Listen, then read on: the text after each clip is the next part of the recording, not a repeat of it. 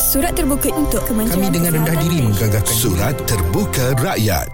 Hari ini sedikit berbeza kerana surat terbuka rakyat akan dijawab bersama dengan Muaz dalam diskusi harian dan insyaAllah kejap lagi kita akan dapatkan Datuk Haji Khairuddin bin Haji Ghazali Timbalan Ketua Pengarah Pendidikan Malaysia untuk menjawab soalan dari surat terbuka rakyat yang telah pun dihantarkan. Suratnya mengenai PT3 dan surat ini telah pun dihantarkan Encik Muhammad Nur Azamin bin Husin. Katanya Assalamualaikum, saya tujukan surat terbuka ini kepada Kementerian Pendidikan Malaysia dan masyarakat umumnya. Saya mohon Kementerian Pendidikan Malaysia adakan jerayawara untuk mendidik masyarakat dan ibu bapa tentang pemansuhan PT3 dan UPSR yang terdahulu. Saya juga mohon KPM tidak keliru pemansuhan peperiksaan awam dengan penyelesaian sistematik bagi mendapatkan pembelajaran yang wholesome dan tidak berorientasikan grade. Kita tidak mahu exam oriented digantikan dengan grade oriented dan masyarakat perlu faham bahawa guru-guru adalah terlatih dan juga kompeten. Kepelbagaian dalam bentuk PBD lebih berkesan mengikut kandungan dan hasil pembelajaran bagi setiap mata pelajaran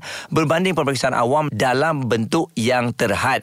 Dan katanya lagi KPM perlu perbaiki autonomi guru, pendidikan dan juga latihan guru serta kurangkan beban bukan pengajaran. Dan uh, katanya juga jangan lupa sekolah agama, swasta, sekolah kerajaan negeri dan sekolah-sekolah lain yang tidak tertaluk secara langsung dalam ketetapan PDP daripada KPM. Setengah sekolah itu kurang sumber untuk unlearn dan juga relearn bagi mengikut perkembangan ini. Dan saya juga harap Bulletin FM dapat adakan forum yang membincangkan hal ini dengan lebih lanjut dengan penglibatan KPM. Jadi surat yang telah pun diberikan kepada kita, insyaAllah kita akan dapatkan penerangan daripada Datuk Haji Khairuddin Haji Ghazali, Timbalan Ketua Pengarah Pendidikan Malaysia, Sektor Dasar dan Kurikulum Kementerian Pendidikan Malaysia. Selepas ini, kekal terus di Bulletin FM.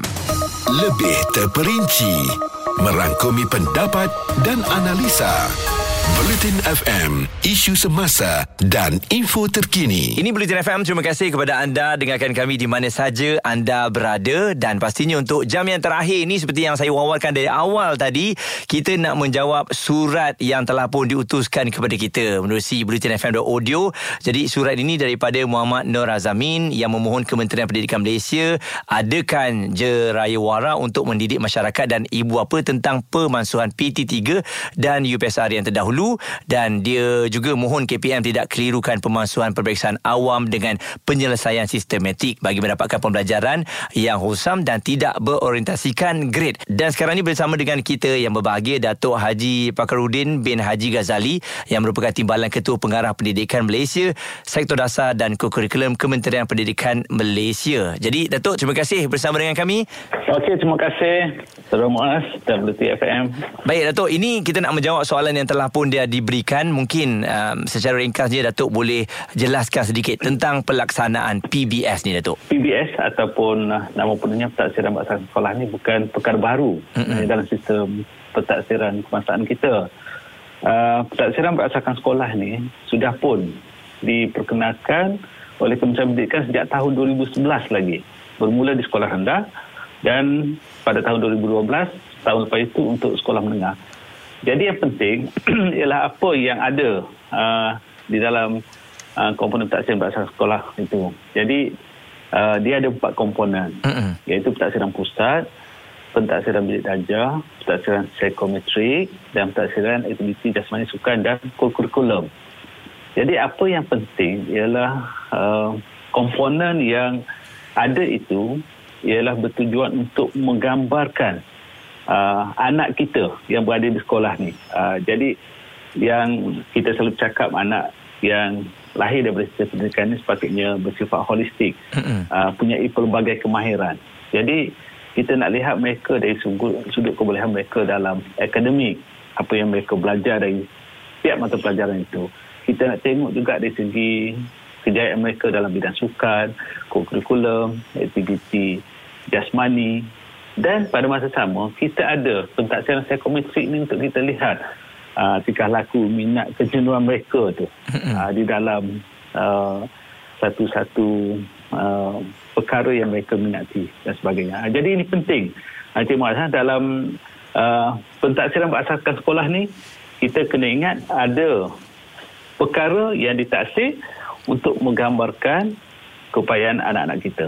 Baik. Uh, itu yang pertamanya. Mm-mm. Jadi uh, fokus kita uh, apabila kita uh, nak memperkasakan taksiran berasakan sekolah ini uh, sebab peperiksaan UPSR dan PT3 sudah tidak ada. Mm-mm. Jadi kita nak lihat juga dari sudut sebab kedua-dua peperiksaan itu melihat pencapaian mereka dari segi akademik. Uh, jadi bila kita nak nak uh, memperkasakan atau melihat kepada mereka akademik kita kena buat pentaksiran di dalam bilik darjah. Uh, ataupun nama uh, tepatnya ialah pentaksiran bilik darjah di mana uh, cikgu mengajar anak murid dalam bilik darjah Mm-mm. mereka akan mentaksir melihat upaya mereka dalam satu-satu mata pelajaran uh, dan uh, pentaksiran bilik darjah ini berterusanlah sehingga akhir sesi uh, persekolahan akademik itu Mm-mm. dan satu lagi ialah uh, di hujung uh, satu-satu sesi akademik itu ada ujian akhir. Uh, di situ sekali lagi cikgu boleh buat satu uh, peperiksaan atau ujian yang boleh lihat kemajuan mereka dari segi akademik. Uh, jadi itulah secara umum yang saya boleh katakan tentang uh, pentaksiran berasakan sekolah Mm-mm.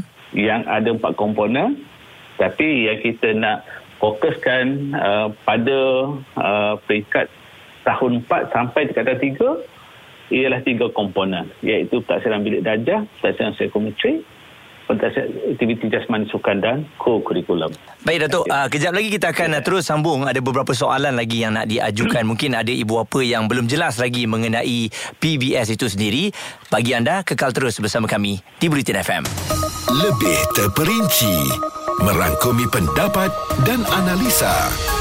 Bulletin FM, isu semasa dan info terkini. Terima kasih kerana terus kekal bersama dengan Muaz dalam diskusi harian di Bulletin FM. Surat terbuka rakyat hari ini kita mendapat jawapan apabila surat ini telah pun uh, diberikan kepada kami menerusi Muhammad Nur Azamin dan dia memohon Kementerian Pendidikan Malaysia untuk menjelaskan dengan lebih terperinci lagi mengenai pemansuhan PT3 dan juga UPSR.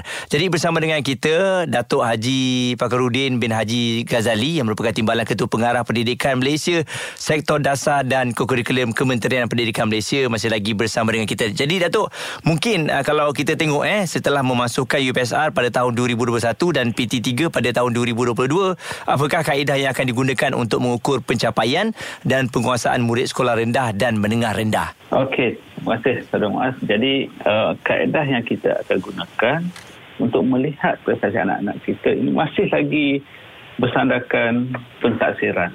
Ha, jadi cumanya kaedah yang dahulunya dalam bentuk peperiksaan sekali di penghujung sekolah rendah Mm-mm. dan di pertengahan sekolah menengah diikuti dengan akhirnya peringkat SPM. Jadi SPM memang tidak dimasukkan kekal dalam sistem.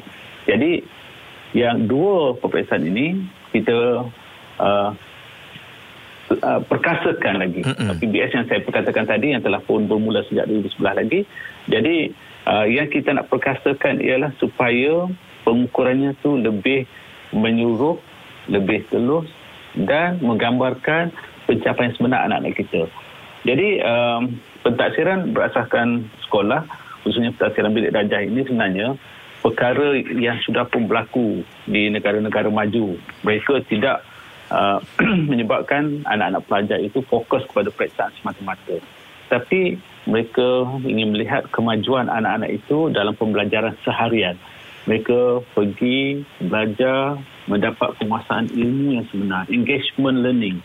Jadi penerapan nilai juga berlaku pada masa yang sama. Jadi bila perkara ini berlaku, penghayatan ilmu yang sampai kepada anak-anak kita itu dapat dilihat melalui reaksi. Tidak balas mereka kepada apa yang cikgu tanya, yang cikgu lihat ataupun latihan, aktiviti yang berlaku dalam bilik darjah. Jadi semua yang berlaku itu, cikgu akan rekodkan ataupun cikgu akan buat laporan. Ha, inilah yang kita akan laporkan secara tahap penguasaan. Ha, jadi kalau anak mungkin peringkat awal baru nak mengetahui satu-satu perkara itu, tahap satu tahu. Kemudian dia faham. Tahap dua, tahap tiga, dia boleh buat. Kalau tahap empat tu, tahap penguasaan empat tu, dia boleh buat dengan cara yang betul. Uh, tahap penguasaan lima tu cara yang betul, secara konsisten, secara tekal. Dan kalau TP6 tu, anak kita boleh buat dengan betul, dengan uh, konsisten, tekal dan boleh jadi contoh pada rakan-rakan. Jadi inilah yang kita nak lihat uh, pembelajaran yang menyeronokkan, mm-hmm. lihat perkembangan dan pada masa sama anak-anak ini juga kalau membantu rakan-rakan sudah jadi uh, ikon, role model kepada rakan-rakan, itulah tahap penguasaan yang terbaik. Betul. Jadi semua itu adalah pengukuhan kepada apa yang berlaku sepanjang tempoh pembelajaran dia dan sudah tentu akhirnya anak ini sudah bersedia apabila ada ujian akhir tahun mm-hmm. uh, kita lihat pencapaian dia dalam bentuk ujian akhir dan akan dilaporkan juga menggunakan tahap penguasaan 1 sampai 6. Uh, jadi inilah kaedah yang akan kita laksanakan dan uh, perkasakan lagi. Dan cikgu-cikgu kita tentulah kita akan uh, uh, beri latihan, penerangan, Ah, dan ini adalah pendekatan untuk memberi satu otonomi kepada guru. Memberi masyarakat sepatutnya lebih meyakini kepada apa yang cikgu buat di sekolah. Uh, sebab cikgu yang lihat anak itu di depan mata Betul. mereka. Dia tengok progresnya. Uh, bukan yang dia tulis atas kertas Mm-mm. tapi diperiksa oleh guru lain tak tahu di negeri mana dan akhirnya dilaporkan sebagai dapat A, B, C. Uh, sedangkan apa yang anak itu tunjukkan seharian sepanjang berada di sekolah itu tidak digambarkan dalam mana-mana laporan. Jadi Betul. penting kita lihat perkembangan. Satu lagi uh, Cik Muaz, mm-hmm. kalau dulu periksaan UPSR sekali di sekolah rendah. PT3 sekali di menengah rendah. Tapi mm-hmm. dengan pemekasan ini ujian uh, tak serang berasaskan uh, pentaksiran bidik darjah berlaku di tahap ataupun di tahun 4, 5, 6, tingkat 1, 2 dan 3. Ha, jadi kita boleh lihat kalau ada apa-apa kelemahan semasa tahun 4 boleh dibaiki semasa di tahun 5 dibaiki semasa di tahun 6 mm-hmm. jadi kita nak apa yang diajar dalam apa saja mata pelajaran di sekolah itu ilmu itu dikuasai oleh anak itu betul ha, yeah. jadi inilah yang kita beri kepada sekolah dia boleh menguruskan dan dia boleh melaporkan dan dah tentu apabila pelaporan itu tepat ibu bapa yakin di sinilah profesion keguruan itu kita martabatkan. Baik. Ha, jadi kaedah ini bukan bermaksud menyusahkan mm-hmm. tapi dia memberi satu makna kepada pembelajaran. Baik. Dan pada masa sama dia meletakkan kedudukan guru itu pada tahap yang lebih tinggi. Mm-hmm. Ha, jadi orang yang lebih mengenali pelajar itu yang mentaksir uh, meletakkan kepada anak itu. Okey. Uh, Baik. Itulah Cik Mas kaedah yang kita uh, harap uh, akan kita laksanakan nanti. Mungkin ialah bila penerangan ini lebih jelas kepada ibu bapa khususnya sebab kita dah terbiasa dengan ujian eh uh, dan mungkin ibu bapa itu sendiri membesar dengan uh, ada PT3 lah atau apa UPSR sebelum ini PMR eh. Jadi uh, penerangan yeah. ini sedikit sebanyak dapat memberikan lebih fokus kepada ibu bapa khususnya untuk nak tengok anak-anak mereka ni. Jadi um, Datuk kejap lagi kita akan kembali semula mungkin nak memastikan pemeka- apa pemakasan PBS ini akan dapat dijalankan keyakinan dari pihak kementerian. Semuanya akan terjawab yeah. selepas ini di Bulletin FM. Isu semasa, isu sosial, semuanya bersama Muaz dan Izwan Azil di diskusi harian Bulletin FM, isu semasa dan info terkini. Ini adalah Bulletin FM. Terima kasih untuk anda dengarkan diskusi harian. Surat terbuka rakyat kita jawab setiap minggu. Alhamdulillah nampaknya ramai yang mengatakan pelbagai cerita dan juga mungkin apa yang mereka rasa. Termasuklah surat daripada Muhammad Nur Azmin. Hari ini kita menjawab mengenai PT3 yang dimansuhkan dan dia bersetuju dengan uh, perkara tersebut. Cuma dia nak lebih jelas penerangan kepada ibu bapa yang mungkin kurang faham kenapa nak dimansuhkan secara tiba-tiba. Jadi kita bersama dengan Datuk Pakar, Datuk Haji Fakarudin bin Haji Ghazali yang merupakan Timbalan Ketua Pengarah Pendidikan Malaysia Sektor Dasar dan Kurikulum Kementerian Pendidikan Malaysia masih lagi bersama dengan kami nak berikan pencerahan terhadap isu pemansuhan pentaksiran tingkatan 3 dan pemerkasaan pentaksiran berasaskan sekolah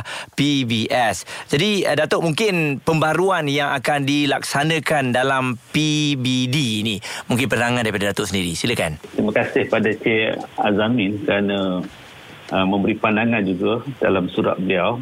Jadi sebenarnya apa yang perlu uh, masyarakat, ibu bapa, pelajar dan tidak ketinggalan juga, juga cikgu kita lah untuk mengetahui bahawa uh, penambahbaikan uh, atau pembaharuan yang kita akan laksanakan ada PBD sumatif, pentaksiran bilik darjah sumatif ataupun dengan mudahnya uh, satu pentaksiran di peringkat akhir. Uh, kalau yang saya dah cerita tadi berterusan semasa cikgu mengajar itu adalah formatif yang berterusan.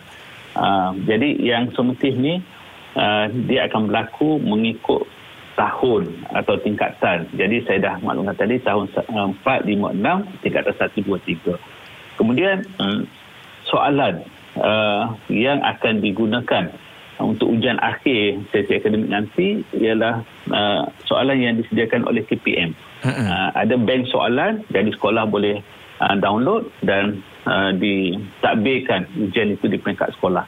Jadi uh, mungkin di sini bagi ibu bapa uh, berilah keyakinan kepada KPM bahawa uh, cikgu-cikgu kita menggunakan soalan yang standardnya setara uh, di peringkat uh, negara. Dia tak sama antara satu sekolah dengan yang lain. Uh, sebab di uh, kaedah pemasangan itu uh, diatur supaya uh, secara rawak tapi uh, kualiti format semuanya sama di antara satu sekolah dengan yang lain. Kemudian, Semua kelas uh, sama lah Datuk eh. Maksudnya kelas setiap uh, ya. darjah tu pun maksudnya sama.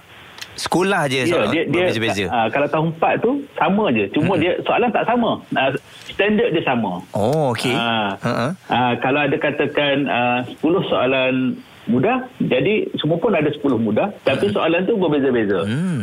Uh, kalau 5 sederhana, semua pun ada 5 sederhana. Uh, mm-hmm. Begitu. Uh, jadi ini yang penting. Uh, kalau dulu cikgu sekolah berbeza-beza. Ada yang banyak soalan mudah ada banyak soalan susah kan? Mm-hmm. uh, kat situ. Kemudian uh, soalan ini soalan dijana oleh pihak sekolah. Uh, secara online lah dia boleh download kemudian uh, cetak dan takbir lah di peringkat sekolah. Kemudian pelaksanaan pun dalam tempoh yang fleksibel. Mungkin kita beri dalam tempoh dua minggu uh, tertentu okey maka sekolah takbirkan lah. Uh, jadi uh, di situ akan diberi penjelasan lah nanti kepada pihak sekolah ada segi pengoperasian itu KPM akan uruskan. Tapi ibu bapa perlu tahu bahawa nanti uh, akan ada satu pelaporan yang ibu bapa akan terima. Uh, pelaporan uh, pertengahan tahun dan akhir tahun.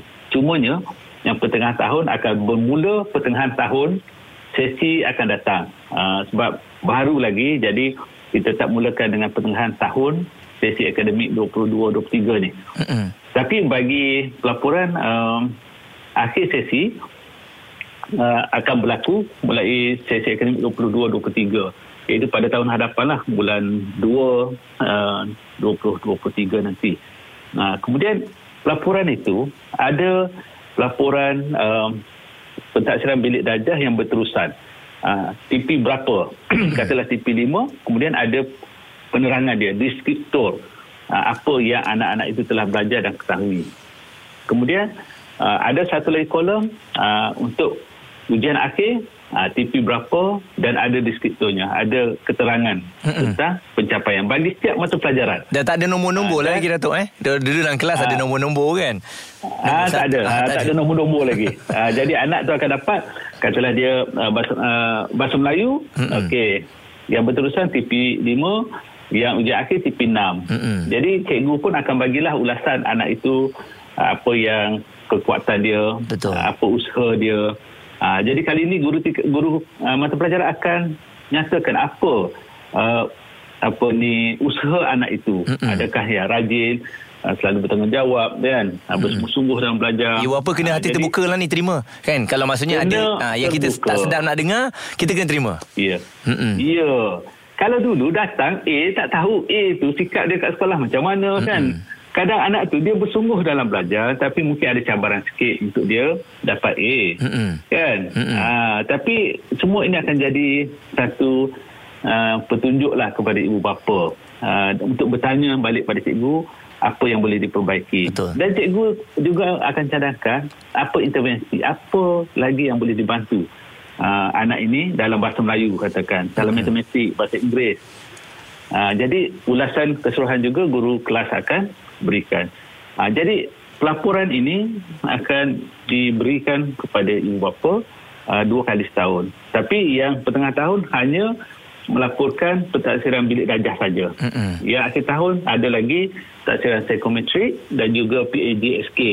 Uh, jadi ibu bapa boleh lihat bagaimana anak itu aktif dan bagaimana uh, apa ni kecenderungan anak mereka. Uh, jadi semua ini ada satu laporan yang bersifat holistik. Uh, yang yang baru kita dan cikgu sama-sama mengenali anak itu Betul. dan boleh kita majukan mereka uh, sepanjang persekolahan. Memanglah kalau di kita sekali dengar mungkin ada beban. Uh, seolah macam banyaklah perkara nak buat ada yang kelas saya besar. Uh, jadi di sinilah kita mengharapkan satu kreativiti uh, usaha cikgu dan sebenarnya kaedah pentaksiran ni dia ada pelbagai kaedah sudah pun ada buku panduan pelaksanaan PBD ini. Mm-hmm. Jadi cikgu boleh uh, gunakan kebijaksanaan, kreativiti, bagaimana nak buat pemerhatian dan akhirnya boleh tahu anak-anak itu sebab tu kita letakkan uh, amanah kepada cikgu untuk buat professional judgement. Mm-hmm. Uh, satu satu apa, apa ni uh, keupayaan guru untuk menilai anak itu uh, tahap pencapaian mereka secara profesional. Uh, mereka tahu macam ibu bapa tengok oh anak dia ni baik mm-hmm. anak ini agak uh, etis sikit anak ini agak itu ini uh, kerana mengenali anak itu dengan Betul. Cara dekat. Anak-anak kita pun kat sekolah kadang-kadang berbeza lah Datuk. Dengan depan berbeza, kita ni. Ha, betul kan? Ha. Kita tak boleh nak tengok pada kertas saja. Apa yang yeah. dia jawab pada kertas tu kadang tak sama dengan apa karakter dia Betul. yang sebenar semasa berada di sekolah. Mm-hmm. Jadi sebenarnya bila kita kenalkan sekolahku sejahtera tu, sebenarnya penerapan nilai yang uh, daripada 14 elemen itulah yang boleh berlaku dengan kaedah pembelajaran sebegini rupa. Mm-hmm. Uh, kita nak satu anak yang hebat satu hari nanti dia ada pemikiran yang kreatif, Baik. inovatif, ya bertanggungjawab mm-hmm. kan um, ada apa ni boleh menyelesaikan masalah dalam kehidupan. Jadi kita bina mereka. Uh, InsyaAllah mereka ada kekuatan dan akhirnya bila sampai ke peringkat SPM mereka um, boleh jadi pelajar yang hebat yang asas ilmu dia kuat. Mm-hmm. uh, dan boleh survive dalam kehidupan insyaAllah. Di kesempatan ini Datuk eh, mungkin yeah. uh, esok SPM nak keluar. Uh, kata-kata semangat ringkas daripada Datuk untuk pelajar-pelajar kita yang akan mengambil keputusan besok. Uh, kita sambutlah pemerkasaan uh, pentaksiran askan sekolah ini dengan sepenuh hati. Kita buat elok-elok kita bina asas anak ini sebab akhirnya kita akan lihat dia di penghujung peperiksaan SPM mereka. Uh, mereka akan terjemahkan di situlah uh, kekuatan kehebatan mereka dalam satu-satu mata pelajaran dan akhirnya uh, esok kita akan dengar pengumuman keputusan peperiksaan SPM tahun 2021. Anak ini tercabar dalam tempoh uh, pandemik mm-hmm. tapi kita doakan yang terbaik untuk mereka insyaAllah Cik Muaz. Betul. Uh, mereka akan dapat kerja yang hebat. Pesan saya anak-anak yang bakal mengambil keputusan pada SPM besok berlapang dada apa saja keputusan yang terima pasti itu adalah hasil usaha anda yang terbaik dan ada lagi uh, apa ni laluan peluang dalam kehidupan ini mm-hmm. untuk anda terus maju jaya dalam kehidupan. Jadi kita doakan yang terbaik. Terima kasih kepada semua yang terus menyokong usaha Kementerian Pendidikan Malaysia untuk berikan yang terbaik. Terima kasih. Terima kasih Bulletin FM. Itu dia yang berbahagia Datuk Haji Pakarudin bin Haji Ghazali, Timbalan Ketua Pengarah Pendidikan Malaysia, Sektor Dasar dan Kurikulum Kementerian Pendidikan Malaysia, pencerahan terhadap isu pemansuhan pentaksiran tingkatan 3 dan juga pemerkasaan pentaksiran berasaskan sekolah. Ya, ini surat yang telah pun diutuskan kepada kami. Terima kasih juga kepada Muhammad Nur Azmin. Jadi kita harapkan ianya terjawab sedikit sebanyak memberikan info juga kepada ibu bapa yang risau mengenai anak-anak mereka ni kan. Jadi kepada anda yang nak hantarkan surat terbuka rakyat ini masih lagi diberikan peluangnya, anda boleh terus ke bulletinfm.audio. Kekal terus di Bulletin FM. Platform penuh informasi, tepat dan pantas. Bulletin FM, isu semasa dan info terkini.